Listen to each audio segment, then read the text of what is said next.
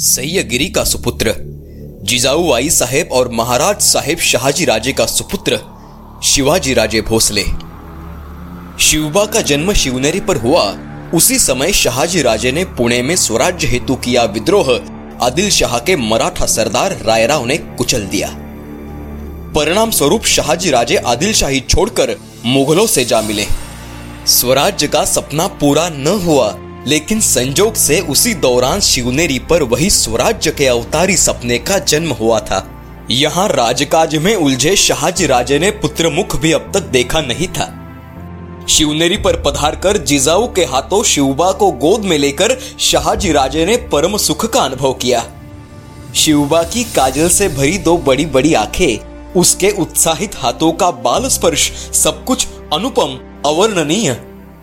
शाहजी राजे को उस अनुभूति से इतनी खुशी हुई कि आनंद में सेवक सरदार सभी को दावतें दी गई। मंदिरों में दान, महादान हुए। काल ने फिर से करवट बदली। शाहजहां बादशाह बुरहानपुर बड़ी फौज के साथ आ पहुँचा। शाहजी राजे को अपने नए मालिक का फरमान आया। उन्होंने तुरंत बुरहानपुर कूच किया। जिजाबाई साहेब और बाल शिवबा को आशीष देकर उन्होंने विदा ली। सन 1630-1631 में दक्खन भूमि पर सूखा पड़ा। अकाल से खेत, नदियाँ, तालाब सूखे। जानवर मनुष्य त्राही त्राही कर तरसने लगे। माँ भवानी की कृपा हुई, ये अनावृष्टि के बादल हट गए। अगले ही साल बारिश हुई। लेकिन फिर भी महाराष्ट्र में सुल्तानों के अत्याचारों का अकाल कायम था। वो सिलसिला न रुका। अब इस समस्या का करे क्या? अर्थात भारतवर्ष को इंतज़ार था स्वराज्य की पहली किरण का, जिससे यहाँ की आबो हवा में जान भरती, धरती पुलकित हो उठती। ऐसे मसीहे की प्रतीक्षा थी। लेकिन इन मरहट्टों को संगठित करने वाला तब कोई न था। स्वराज्य कामना को तिलांजलि दे शाहजी राजे ने भारी अंतकरण से फिर निज़ाम शाही में पैर जमाया। शाहजहां के साथ बुरहानपुर आई उनकी बेगम मुमताज़ महल।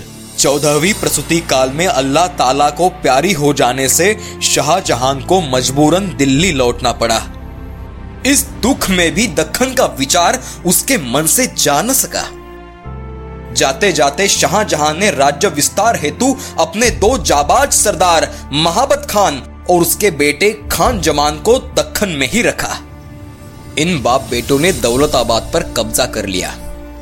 और इस रण संग्राम में साक्षात निज़ाम हुसैन शाह और उसका वज़ीर फतेह खान महाबत खान के हाथ लगे। निज़ाम शाही का अंत हुआ।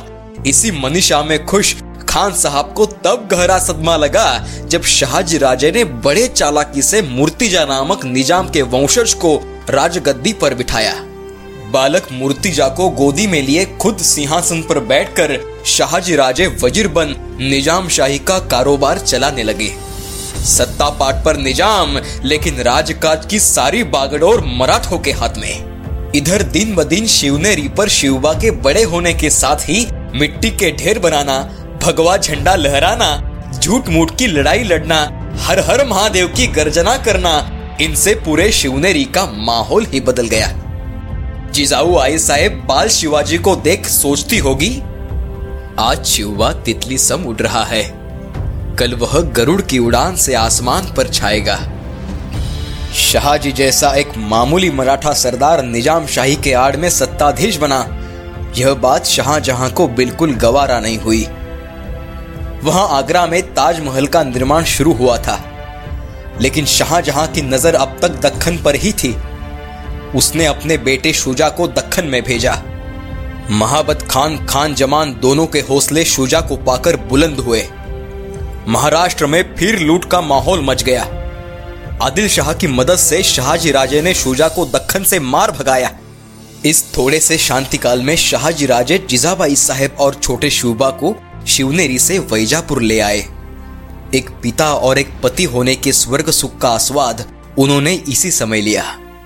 शुजा की हार से क्रोधित शाहजहां खुद दौलताबाद बड़ी फौज के साथ आ पहुँचा। उसने बीजापुर के आदिल शाह को धर्म की दुहाई दी। कभी लालच दिखाकर, थोड़ा धमकाकर उसे अपनी ओर कर लिया। और यहाँ शाहजी राजे अकेले पड़ गए। इस संकट से निपटने छोटे मूर्तिजा तथा शिवबा और जिजाऊ को लेकर शाहजी राजे किले माहौली पर डेरा जमाए बैठे। मौके का लुफ्त उठाते हुए खान जमान ने माहौली किले को चारों ओर से अपनी पूरी फौज से घेर लिया। किले के सभी दरवाजे बंद, बाहर राह तकता शत्रु बचने का रास्ता ही नहीं। ऐसे में शाहजी राजे ने पोर्तुगीजों से मदद मांगी, लेकिन उनका जवाब न आया। और यही आखिरी संग्राम की शुरुआत हुई। एक और मुगलों का सेनापति खान जमान दूसरी ओर आदिल शाह के सरदार मलिक रेहान, सिद्दी माचिन और रणदुल्ला खान। रणदुल्ला खान शाहजी राजे की शूरता से भली भांति परिचित था। उनके बहादुरी का इस तरह से हो रहा नुकसान उसे देखा नहीं गया। इसलिए उसने विजापुर दरबार में शाहजी राजे को जोड़ने की सलाह आदिल शाह को दी। आदिल शाह ने इसे माना। आखिर शाहजी राजे को शमशेर म्यान करनी पड़ी। माहुली किले के दरवाजे खोल छोटे मूर्तिजा को मोगलों ने अपने हिरासत में लिया। शिवबा और जिजाऊ को लेकर शाहजी राजे गढ़ उतर आए। निज़ाम शाही का अस्त हुआ। मराठों के राज्य का उभरता हुआ अप्रत्यक्ष सपना दोबारा बिखर गया। शाहजहां और आदिल शाह ने निज़ाम शाही को आपस में बांट लिया। शाहजहां ने इसमें भी एक शातिर चाल चली। उसने आदिल शाह के सामने शर्त रख दी। इस शाहजी को महाराष्ट्र में बिल्कुल भी मत रखना। उसे कहीं दूर के मुल्क में भेजो। यह काफर बड़ा डरावना है। आदिल शाह ने इस शर्त को माना। पुणे सूबे की जागीर के साथ शाहजी राजे को कर्नाटक के बंगलुरु की ज़िम्मेदारी देकर महाराष्ट्र से दूर किया। सह्याद्री के शेर को कर्नाटक की जंगलों में दहाड़ ने छोड़ दिया। समय के तकाजे को समझते हुए राजा जी ने इस बात को स्वीकारा। साढ़े तीन साल के बालक को बादशाह बनाने वाले वीर शाहजी राजे के कर्तृत्व से अभिभूत होकर बहुत सारे सरदार उनके साथ हो चले। भोसले खानदान से उन सरदारों का लगाव हुआ। सुल्तान के मन बसे डर ने शाहजी राजे का संबंध महाराष्ट्र से तोड़ा। इसलिए शाहजी राजे ने शिवबा और जिजाबाई साहेब के नाम पर पुणे प्रांत की ज़िम्मेदारी सौंपी। उन्हें अपने विश्वासु साथियों का बल दिया। ये माँ बेटे का महाराष्ट्र में होना मतलब शाहजी राजे का ही यहाँ होना था। जिजाऊ और शिवबा की निगरानी में पुणे प्रांत देकर शाहजी राजे रणदुल्ला खान सहित बीजापुर रवाना हुए। वज़ीर बने राजा जी को मजबूरन फिर से सरदार बनना पड़ा। आदिल शाह ने उनका दरबार में स्वागत किया। उन्हें बंगलुरु, कर्नाटक जाने का आदेश दिया। राजा जी ने गर्दन झुकाकर कुर्निसात किया और कर्नाटक की ओर कूच किया। उस समय शिवाजी राजे सिर्फ़ छह साल के थे। उनके मन में अपने पिताजी का यह संघर्ष देख तब क्या चल रहा होगा? यह सिर्फ़ और सिर्फ़ आई जगदम्बा ही जानती है। जगदम्ब जगदम्ब।